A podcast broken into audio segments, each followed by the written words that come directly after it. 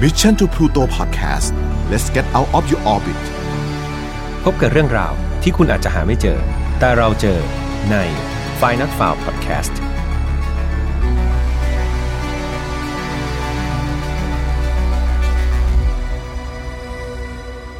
สวัสดีครับ ยินดีต้อนรับเข้าสู่ f i n a l f a r Podcast นะครับ วันนี้คุณอยู่กับผมแฮมทัชพล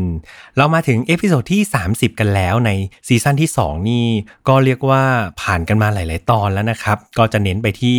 คดีมากขึ้นเนาะดูเนื้อหาก็จะมีความเข้มข้น dark แล้วก็อาจจะหดหูเล็กน้อย ชอบไม่ชอบยังไงก็ feedback กันไว้ได้นะครับ แต่ก็อย่างที่บอกครับ Final File ของเรา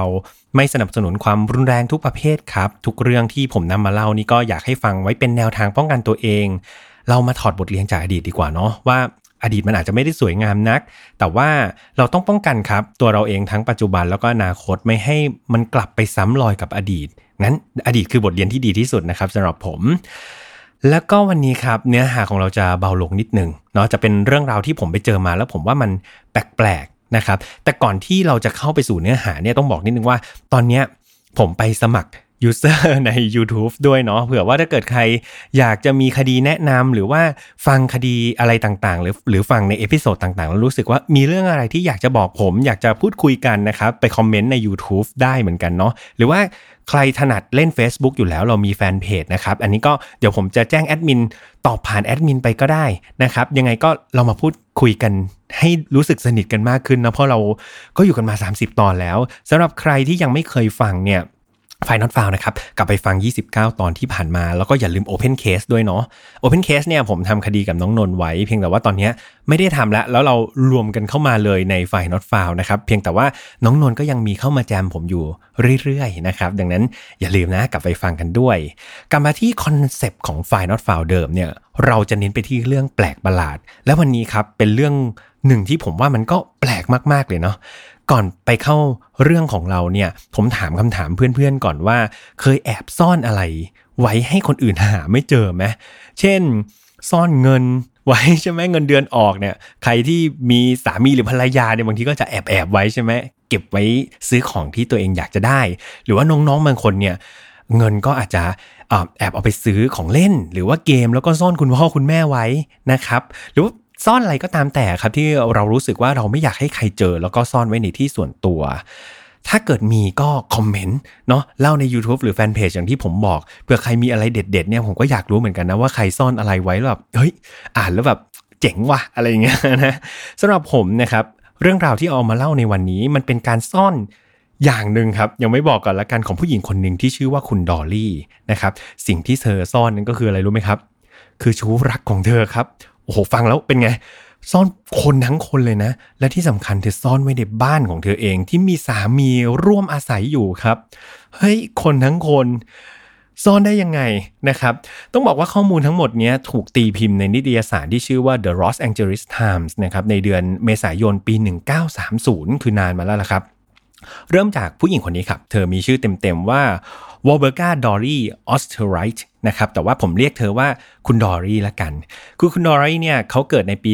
1880 ครับ เป็นชาวเอ่อเป็นคนที่อพยพมาชาวเยอรมันนะครับ ที่เติบโตในครอบครัวที่ค่อนข้างยากจนทีเดียว จนเธอมีอายุได้ประมาณ 20อะครับก็เรียกเรียกว่าสาวสะพรั่งละ เธอก็ได้พบรักนะครับ แล้วก็แต่งงานกับผู้ชายคนหนึ่งที่ชื่อว่าเฟร็ดออสเทอริท์ นะครับซึ่งคุณเฟร็ดเนี่ยเป็นเจ้าของโรงงานผลิตผ้ากันเปื้อน ในเมืองมิลวอกกี้รัฐวิสคอนซินในประเทศสหรัฐอเมริกานะครับต้องบอกก่อนว่าคุณเฟร็ดเนี่ยเขาประสบความสำเร็จในธุรกิจเอามาก ๆ เลย ฐานะเนี่ยค่อนข้างที่จะร่ำรวยนะครับทำให้คุณดอลลี่ที่เป็นภรรยาเนี่ยก็ไม่ต้องออกไปทำงาน เรียกว่าอยู่เป็นแม่บ้านอยู่เฉยๆนะครับอยู่ดีกินดีมีความสุขเลย คุณคุณดอลลี่เนี่ยก็เรียกว่าคุณเฟร็ดเนี่ยเลี้ยงดูอย่างดี คุณเฟร็ดเองเนี่ยก็เป็นคนที่ทำงาน หนักเอามากๆ เข้าขั้นบ้างงานเลยแหละครับ เขายุ่งตลอดเวลา เรียกว่าไม่มีเวลาให้กับภรรยาของเขาเลยก็ว่าได้ แถมหลังเลิกงานเนี่ย สิ่งที่คุณเฟสใช้ในการผ่อนคลายความเครียด หรือว่าผ่อนคลายความเหนื่อยล้าของเขาเนี่ย แทนที่จะอยู่กับครอบครัวครับ เขาเน้นที่ในการที่จะดื่มเหล้ามากกว่า เรียกว่าบางครั้งเนี่ยดื่มจนเมาเละเทะไม่ได้สติกันเลยทีเดียวครับ นั่นเองนะครับทำให้คุณดอรี่เนี่ยภรรยาของเขาเนี่ยต้องทนอยู่กับความเหงา ความเปล่าเปลี่ยวครับ เพียงแต่ว่าเธอก็ต้องอดทนอยู่อย่างนั้นมาเรื่อยๆครับอยู่คนเดียวมองดูสามีที่เมาเละเทะทุกวันเนี่ยเรื่องราวก็ดำเนินไปเรื่อยๆอย่างนี้ครับทั้งคู่ก็อยู่ด้วยกันมาจนกระทั่งวันหนึ่งครับในฤดูใบไม้ร่วงปี 1913 ตอนนั้นคุณดอรี่ก็กำลังเย็บผ้าอยู่นะครับก็เย็บไปเรื่อยๆ อยู่ๆครับจากเย็บผ้าของเธอก็มันดันพังซะได้ครับ เอออยู่ก็ใช้ไม่ได้ เธอก็เลยแบบอะไม่รู้จะทำอะไรก็โทรหาคุณเฟรดสามีของเธอนะครับ บอกว่าช่วยเอาไปซ่อมให้หน่อยได้ไหม หรือว่าส่งช่างมาซ่อมให้ทีซิเนี่ยจากเย็บผ้าพังเนี่ยเฟรดครับเขามีช่างประจำคนหนึ่งครับที่อยู่ที่โรงงานของเขาเป็นประจำอยู่ละ ซึ่งดอรี่เองก็รู้จักผู้ชายที่เป็นช่างคนนี้อยู่ดีนะครับ ก็ก็รู้จักกันดีอยู่แล้วครับ ก็เรียกว่าทำงานกันมานานนะครับ ช่างคนนี้คือช่างคนนี้เขาชื่อว่าออตโตแซนฮูเบอร์ครับ ช่างคนนี้อายุน้อยมากครับ อายุเพียงแค่ 17 ปีเท่านั้นเอง ยังไม่ 18 เลย ยังไม่บรรลุนิติภาวะเลยนะครับ แน่นอนว่าดอรี่เนี่ยเขาก็คาดคาดการไว้อยู่แล้วแหละว่าเฟรดสามีของเธอเนี่ยต้องส่งช่างออตโต้ช่างหนุ่มคนนี้มาช่วยซ่อมจากเย็บผ้าให้เธอแน่ๆ เธอก็เลยเริ่มคิดวางแผนอะไรในหัวสักอย่างหนึ่งครับ ด้วยความเหงาความเปลี่ยวหรือว่าความอะไรก็ไม่รู้ของคุณดอรี่นะครับ เมื่อถึงวันที่ออตโต้ได้รับมอบหมายให้มาซ่อมจักรเย็บผ้าที่บ้านเนี่ย เธอก็แต่งตัวในชุดที่เรียกว่าเย้ายวนเต็มที่ครับ เธอใส่เพียงแค่ผ้าคลุมบางๆ แล้วก็ใส่ถุงน่องลายเซ็กซี่ หรือถ้าเป็นสมัยนี้ก็เรียกว่าชุดนอนไม่ได้นอนเย้ายวนใจกันเลยทีเดียว ต้องบอกว่าตอนนั้นเนี่ยดอลลี่เนี่ยอายุปามเข้าไป 33 แล้วนะครับ แต่ด้วยการแต่งตัวเนี่ยผมคิดว่าเธอน่าจะแซบพอสมควรเลยนะครับ และเมื่อออโต้มาถึงบ้านครับ แล้วก็ได้เจอดอลลี่ในชุดแซบๆแบบนั้น ก็เรียกว่าไม่สนใจจักรเย็บผ้าแล้วครับ จังหวะนั้น มีมีอย่างอื่นที่ผมว่าเขาน่าจะสนใจมากกว่าแน่ๆครับ แล้วทั้งคู่ก็ครับได้ทำการ featuring กันนะครับอย่างไม่ลังเลและนั่นเป็นจุดเริ่มต้นความสัมพันธ์สวัสดิ์ของทั้งคู่ครับ และดูเหมือนทั้งคู่เองจะพอใจกับความสัมพันธ์นี้พอสมควรเลยนะครับ แล้วก็เขาก็สานต่อความสัมพันธ์ลับๆอย่างเงี้ยครับมาเรื่อยๆ ทีเดียว เริ่มแรกต้องบอกว่าดอลลี่กับออโต้เนี่ยเขาไปแอบพบกันลับๆตามโรงแรมต่างๆ ในเมืองนะครับ แล้วก็ใช้เวลาอยู่ด้วยกันอย่างนี้บ้างต่อมาเนี่ยทั้งคู่ก็รู้สึกว่าเฮ้ยมันยุ่งยากนะต้องคอยเปลี่ยนสถานที่เปลี่ยนโรงแรม ดอลลี่ก็เลยเกิดความคิดใหม่ครับ บอกว่าอย่างนั้นมาเจอที่บ้านของเธอละกันตอนที่สามีของเธอเนี่ยออกไปทำงาน อย่างที่ผมบอกไปตอนแรกใช่ไหมสามีเธอเนี่ยก็งานยุ่งแล้วก็ออกไปทำงาน แทบจะไม่ได้สนใจอะไรแบบบ้างงานนะครับ ทั้งคู่เนี่ยแสบมากๆครับ เรียกว่าไปมีอะไรกันบนเตียงที่สามีกับดอลลี่เนี่ยนอนทุกวันกันเลยทีเดียว แต่แหมมาถึงบ้านนะครับ มันก็ไม่ใช่ว่าบ้านเธอนี่จะแบบโล่งไม่ได้มีใครอะไรอยู่แถวนั้น คนที่เป็นเพื่อนบ้านก็เริ่มสังเกตนะครับพฤติกรรมอะไรแปลกๆนี่แหละ เพื่อนบ้านที่ชอบสอดรู้สอดเห็นก็เริ่มถามดอลลี่ว่าเอ๊ะไอเด็กหนุ่มที่แวะมาหาเธอที่บ้านบ่อยๆ เนี่ยมันคือใครกัน ดอลลี่ก็หลอกพวกเขาครับ ก็คิดอุบายบอกว่า อิตาออตโตเนี่ยที่เป็นช่างนะครับเขาก็บอกว่าเพื่อนบ้านว่าเนี่ยจริง ๆ แล้วเป็นลูกพี่ลูกน้องของเธอเองนะครับนั่นดอลลี่เองก็เริ่มไม่แน่ใจว่าไอสิ่งที่เธอบอกหรือว่าเธอหลอกชาวบ้านเพื่อนบ้านไปเนี่ยมันจะหลอกได้อีกนานแค่ไหน เพราะว่าแบบโอ้โหต่อให้ลูกพี่ลูกน้องก็จะมาอะไรกันบ่อยๆ ขนาดนั้น ซึ่งเธอก็กลัวว่าเฟร็ดสามีของเธอจะจับได้ สุดท้ายเธอก็เลยคิดแก้ปัญหาครับ โดยบอกว่าออโต้ลาออกจากงาน แล้วเข้ามาอยู่ในบ้านฉันซะเลย อ่าเอากับเขาสิ ชวนเขามาอยู่ในบ้านเลยนะครับ โดยบ้านของดอลลี่เนี่ยครับหรือบ้านของคุณเฟร็ดที่เขาอยู่ด้วยกันเนี่ยต้องบอกว่าเขามีห้องใต้หลังคาอยู่ครับ ซึ่งไอห้องนี้ครับห้องใต้หลังคาเนี่ยเฟร็ดสามีของเธอตั้งแต่มาอยู่บ้านหลังนี้ครับไม่เคยขึ้นไป บนห้องใต้หลังคาแม้แต่ครั้งเดียวเลยครับ ดังนั้นดอลลี่จึงมั่นใจเอามากๆว่าถ้าออตโต้ไปแอบอยู่ในห้องนั้นน่ะสามีเธอไม่มีวันรู้แน่นอน ด้วยแผนการนี้นะครับดอลลี่และออตโต้ก็สามารถสานสัมพันธ์โดยรอดพ้นสายตาของชาวบ้านได้ด้วยนะครับสบายใจสามีก็ไม่รู้ แต่วิธีนี้ครับมันจะสำเร็จได้ก็ต่อเมื่อ เจ้าหนุ่มออตโต้เนี่ยเขาก็ต้องเสียสละอะไรบางอย่าง นั่นคือการตัดขาดจากโลกภายนอกอย่างสิ้นเชิงถูกไหมเพราะว่าเขาจะต้องแบบลาออกจากงานไม่เจอใครเลย แล้วก็ไปหมกตัวเองอยู่ในห้องใต้หลังคาของบ้านดอลลี่ถูกไหมฮะแถมในห้องใต้หลังคานั้นอะมันก็ไม่ได้มีอุปกรณ์อะไรมากมายครับ มันมีเพียงเตียงผ้าใบแล้วก็เหมือนโต๊ะกับเก้าอี้ชุดหนึ่งเท่านั้นเอง แต่ดูแล้วออตโต้ก็ค่อนข้างหลงแม่ดอลลี่นี่มากเลยทีเดียว เขาก็บอกไม่มีปัญหาอะไรครับ คือตัวออตโต้เองเนี่ยเขาบอกว่าเขาเป็นคนไม่ได้มีครอบครัวอะไรอยู่แล้ว เพื่อนสนิทมิตรสหายอะไรก็แทบไม่มี ดังนั้นด้วยแผนนี้ครับเขายินดีที่จะทำเพียงเพื่อที่จะได้อยู่กับดอลลี่แหมดูแล้วความรักที่ออตโต้มีให้ดอลลี่นี่มันก็ดูมากขึ้นมากขึ้นทุกวันนะครับ อย่าเขาเรียกว่าจากคนที่ ไร้ครอบครัวไม่มีเพื่อนสนิทอะไร ผมเข้าใจว่าพอเวลามีคนให้ความรักแก่เขานะครับ เขาก็คงรู้สึกที่จะดี แล้วก็รู้สึกที่มีความหมาย ดังนั้นเขาอยากจะเก็บรักษามันไว้นะครับ ในยามค่ำคืนเนี่ยออตโต้ก็จะใช้เวลาไปกับการอ่านหนังสือใต้แสงเทียนครับ โดยหนังสือเหล่านั้นเนี่ยดอลลี่เขาก็จะไปยืมจากห้องสมุดมาให้ออตโต้อ่านแก้เบื่อ นะครับโดยจะมีการเปลี่ยนให้หนังสือให้สัปดาห์ละครั้งนะครับก็เอาแบบเรียกว่าเช่ามาหนังสือจากห้องสมุดมาเยอะๆเลย แล้วก็ให้ออโต้เนี่ยอ่าน ทั้งนี้ตัวออโต้เองเนี่ยเขาเคยฝันครับว่าอยากจะเป็นนักเขียน เขาอยากมีโอกาสสักครั้งในชีวิตครับที่จะได้เขียนนิยายหรือว่าเขียนบทความอะไรลงในนิตยสารนั่นคือความฝันของเขาเนาะและด้วยเวลาที่เขามีอยู่ตอนนี้มันเหมือนอำนวยให้เขาใกล้ความฝันได้มากเลยทีเดียวครับ ทั้งคู่เนี่ยก็คือดอลลี่กับออตโตเนี่ยครับก็ใช้ความสัมพันธ์แบบนี้เรื่อยมานะครับจนปี 1918 โดยที่สามีของดอลลี่เนี่ยแล้วก็เพื่อนบ้านเนี่ยไม่มีใครระแคะระคายเลยครับเขาอยู่กันมาอย่างนี้ครับแบบงงๆอย่างเงี้ยครับซึ่งก็นับว่าออตโต้เนี่ยอยู่ใต้หลังคาตั้งแต่วันแรกเนี่ยจนถึงวันที่ผมบอกเนี่ยห้าปีเต็ม ลองจินตนาการดูนะครับเพื่อนๆ ถ้าเราต้องอยู่แบบนั้นไม่ได้พบปะใครเลย นอกจากดอลลี่นะครับเนี่ยอยู่กันมา 5 ปีเนี่ย เพื่อนๆทนได้ไหมครับ เพื่อความรักเนาะผมว่ามันก็เหนื่อยเหมือนกันเนาะในขณะเดียวกันครับ ตอนนั้นงานเขียนของออตโต้บางเรื่องนะครับ ต้องบอกว่าได้รับการตีพิมพ์ด้วย โดยดอลลี่นะครับจะเอาผลงานของออตโต้เนี่ยส่งไปตามสำนักพิมพ์ต่างๆ ให้ นั่นเองครับทำให้ออตโต้เนี่ยอาจจะเป็นแรงบันดาลใจด้วยนะผมว่ามันทำให้เขาแบบอยู่ในห้องใต้หลังคาได้นานไงเพราะว่าได้อยู่ทั้งคนที่รักแล้วก็ได้ทำในสิ่งที่รักด้วย ในขณะเดียวกันนั้นครับ สามีของเขาครับคุณเฟร็ดเนี่ยก็เริ่มรู้สึกเฮ้ยมันมีอะไรแปลกๆแล้วแหละ คือเขามักจะได้ยินเสียงกึกกักกึกกักกึกกักจากห้องใต้หลังคาอยู่บ่อยๆ แถมบางทีครับเขารู้สึกว่าของใช้ของเขาเนี่ยมักจะหายไปอยู่เสมอ โดยเฉพาะซิการ์นะครับคือซิการ์เนี่ยในสมัยนั้นน่าจะมีราคาพอสมควร ดังนั้นดอลลี่ก็อาจจะไม่ได้ไปซื้อให้กับออตโต้ครับก็แอบจิ๊กคุณของคุณเฟร็ดสามีของเธอเนี่ยขึ้นไปให้ออตโต้สูบ นอกจากนั้นครับเฟร็ดเขาบอกว่าเขายังเห็นเงาประหลาดๆทางหน้าต่างห้องนอนของเขาในยามค่ำคืนด้วย แน่นอนครับเฟร็ดไม่ได้ตีความหรือเอะใจว่าจะมีกิ๊กของคุณดอลลี่อยู่บนบ้านนะครับ เขาคิดว่าเขาโดนแล้วครับ เขาโดนผีหลอกนะครับร้อยเปอร์เซ็นต์เลยเฟร็ดเชื่อว่าบ้านหลังนี้มีผีแน่ๆครับ ดังนั้นเขาก็เลยตัดสินใจที่จะขายบ้านหลังนี้ แล้วก็ย้ายไปอยู่ที่ลอสแองเจลิสแทนนะครับ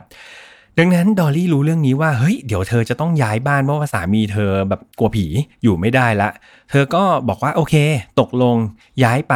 แต่ว่าดอลลี่นะครับได้บอกกับเฟร็ดว่าเธอมีเงื่อนไขอย่างหนึ่งว่าบ้านหลังใหม่เนี่ยต้องมีห้องใต้หลังคาเหมือนเดิมนะ อืมเรียกว่าดอลลี่เป็นนักวางแผนตัวยงเลยใช่ไหมครับ ไม่ใช่แค่นั้นครับ หลังจากเธอรู้ว่าบ้านหลังใหม่ที่ลอสแองเจลิสของเฟร็ดคือหลังไหนเนี่ย เธอส่งออตโต้ไปรอที่บ้านหลังใหม่ล่วงหน้าเลยนะครับ ดังนั้นพอตอนที่เฟร็ดกับดอลลี่เนี่ยเขาย้ายไปถึงบ้านใหม่เนี่ยออตโต้ก็ไปอยู่ในห้องใต้หลังคาบ้านหลังนั้นเป็นอันเรียบร้อยแล้วสุดยอดมากๆ โอ้เก่งจริง ๆ ครับดอลลี่ไม่รู้เก่งในทางที่ถูกหรือที่ผิดเนาะออตโต้เนี่ยตอนนั้นต้องบอกว่าอายุ 22 แล้วนะครับ ก็เป็นหนุ่มเป็นแน่นแล้วแหละ หลังจากย้ายมาที่ลอสแองเจลิสครับ ชีวิตแต่งงานของดอลลี่กับเฟร็ดเนี่ยก็เรียกว่าแย่ลงเรื่อยๆเลยนะครับเฟร็ดเนี่ยดื่มหนักกว่าเดิมครับ ยิ่งกว่าตอนอยู่บ้านเก่าซะอีก แล้วก็ทั้งคู่ก็เริ่มมีปากเสียงกัน แล้วก็เริ่มมีการใช้ความรุนแรงกันมากยิ่งขึ้นนะครับ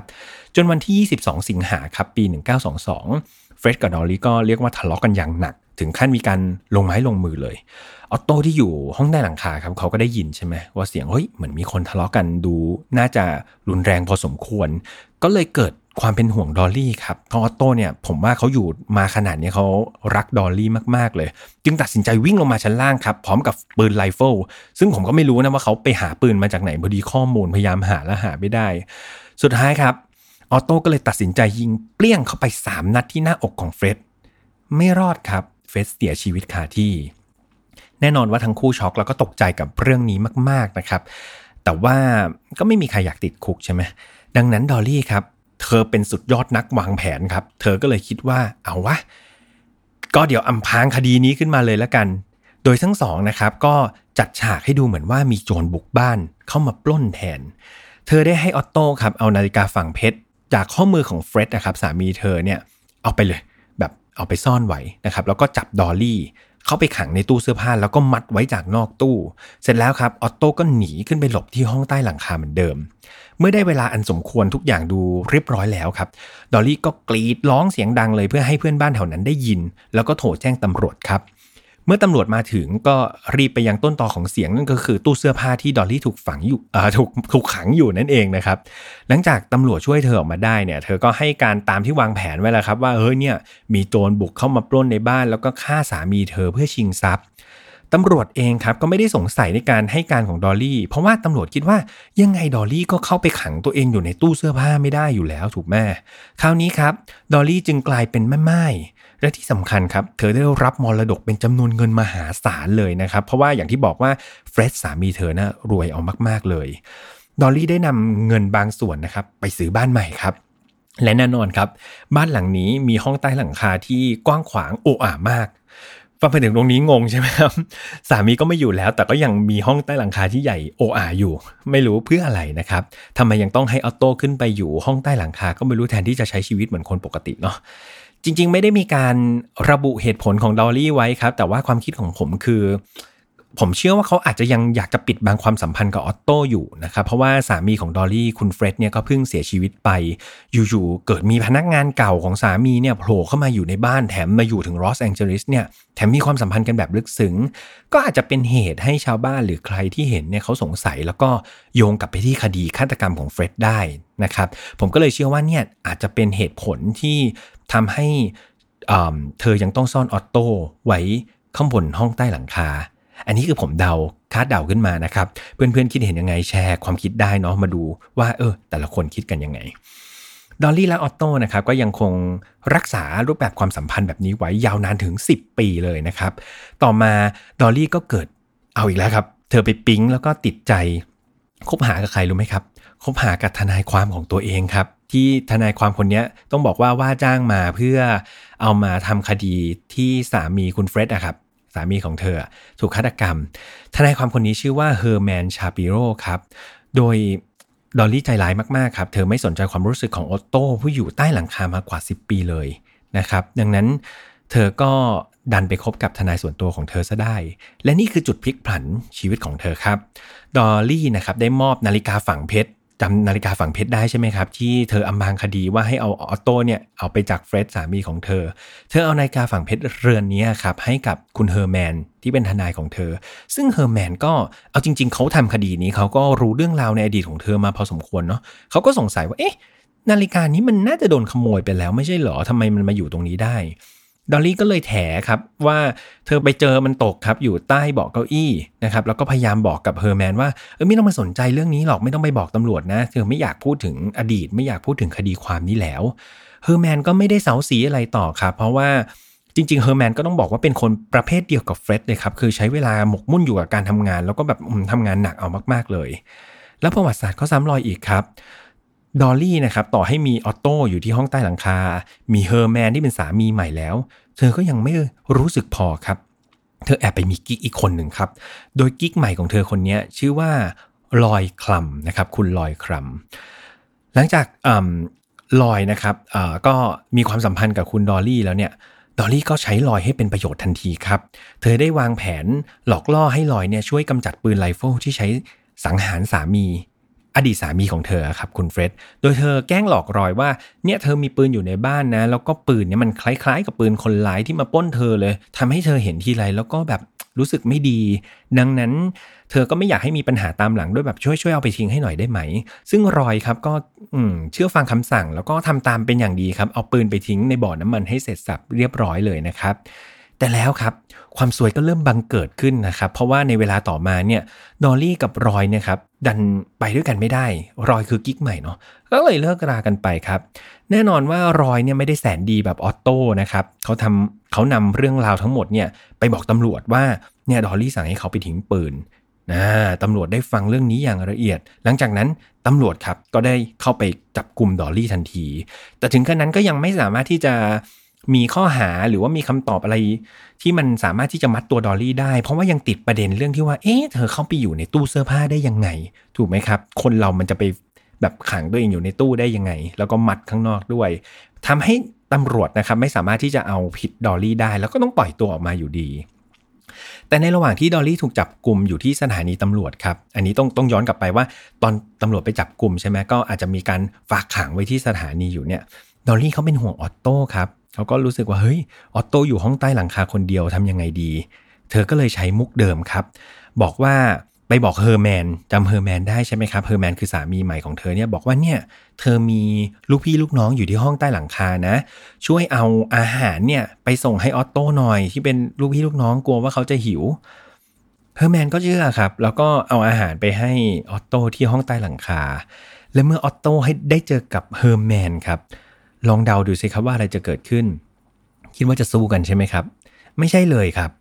ออตโต้เขากลับโคตรดีใจเลยนะครับ เพราะว่าเขาเนี่ยไม่ได้คุยกับผู้ชายคนไหนมันนานเป็น 10 ปีแล้วครับ ลองคิดดูออตโต้ก็เลยเล่าเรื่องความสัมพันธ์กับเขาแล้วก็ดอลลี่ให้ฟังแบบโหอย่างสนุกสนานโดยที่ไม่รู้เลยว่าเฮอร์แมนเนี่ยครับคือสามีใหม่ของดอลลี่นะครับเพราะออตโต้นี่ไม่รู้อะไรเลย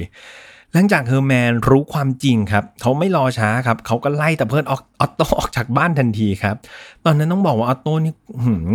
รู้สึกกลัวมากๆเลยนะครับ ถึงก็ต้องหนีข้ามประเทศกันไปเลยทีเดียว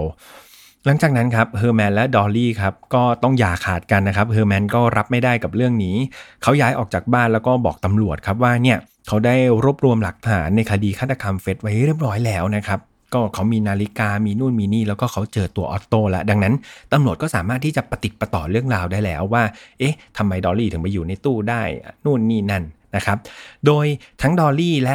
ออตโต้ก็ถูกหมายจับตามระเบียบครับออตโต้ถูกตัดสินว่ามีความผิดฐานฆาตกรรม แม้ว่าเขาพยายามจะแก้ต่างว่าเนี่ยที่เขาทำเนี่ยเพราะว่าดอลลี่เป็นคนหวานล้อม แล้วก็บังคับให้ทำก็ตาม แต่ยังมีความโชคดีครับ คือออตโต้เนี่ยที่มีความผิดฐานฆาตกรรมเนี่ย ต้องบอกว่าในสมัยนั้นครับ อายุความมันอยู่ได้แค่ 7 ปีเท่านั้นเอง ถ้า 7 ปียังหาคนร้ายไม่ได้ คดีความนี้จะหมดอายุไปครับ ซึ่งโชคดีมากๆครับมันผ่านมา 8 ปีพอดี นับตั้งแต่เฟร็ดตายทำให้ออตโต้ครับไม่ต้องรับโทษทัณฑ์ใดๆโอ้โหออตโต้ถือว่าโชคดีจังหวะดีมาก เช่นเดียวกันครับ กับหญิงสาวผู้ที่ต้องเรียกว่าเป็นนักวางแผนตัวยงก็คือดอลลี่ครับดอลลี่ก็ถูกตัดสินให้พ้นความผิดด้วยลักษณะเดียวกันครับ เพราะว่าหมดอายุความเหมือนกัน ชีวิตหลังจากนี้ครับออตโต้ก็เรียกว่าไม่ได้มีบันทึกอะไรข้อมูลอะไรมากมายนะครับ ก็หายสาบสูญไป ผมพยายามหาข้อมูลแล้วก็ไม่รู้ครับว่าออตโต้ชีวิตหลังจากนั้นจะเป็นยังไง ส่วนดอลลี่เพื่อนๆคิดว่าเป็นยังไงครับ ให้เดา แน่นอนครับ เธอ กับคนรักใหม่อีกครั้งหนึ่งครับ แต่ว่าคราวนี้เธอใช้ชีวิตอยู่กับเขาได้อย่างยาวนานนะครับถึง 30 ปี แล้วก็จากไปอย่างสงบนะครับในปี 1961 ซึ่งตอนนั้นเธออายุยืนมากครับ เธอมีอายุได้ถึง 80 ปีทีเดียว ก็เรียกว่าจบกันไปแบบเจ็บแสบมากๆนะครับสำหรับแม่ดอลลี่ต้องเรียกว่าเหมือนคาสโนวีกันเลยทีเดียวนะครับ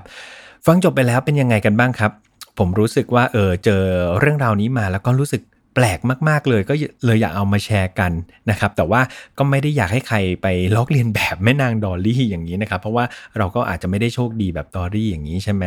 ใครมีเรื่องราวแปลกๆนะครับ อยากจะแนะนำก็สามารถที่จะ แนะนำผมมาได้ทุกๆ ช่องทางของ f i Not f o u n นะครับสำหรับ f i Not f o u n นะครับในซีซั่นที่2นะครับเราเปลี่ยนวันออกอากาศแล้วนะครับจากเดิมเนี่ยเราออกอากาศทุกวันศุกร์ตอนนี้เราเปลี่ยนมาเป็นวันอังคาร ทางช่อง Mission to Pluto ใครที่ยังไปหาในช่องของ f i Not f o u n ตอนนี้จะไม่เจอนะครับ เรารวมไว้ในช่องของ Mission to Pluto เลยนะครับ ช่องทางเราครับมีเหมือนเดิมไม่ว่าจะเป็น YouTube Spotify SoundCloud Podbean Apple Podcast แล้วก็อย่าลืมแฟนเพจของเราด้วยนะครับ นอกจาก Podcast เนี่ยเรายังมีบทความดีๆ เรียกว่าเรารวมเนื้อหาสาระออกจากวงจรเดิมๆได้นะครับ กับ Mission to Pluto ของเรา แล้วสำหรับวันนี้คงต้องลากันไปก่อนรักษาสุขภาพกันให้ดีๆ แล้วเจอกันใหม่วันอังคารหน้า สวัสดีครับ Mission to Pluto Podcast let's get out of your orbit พบกับเรื่องราว ที่คุณอาจจะหาไม่เจอ แต่เราเจอใน f i n a l f i l e Podcast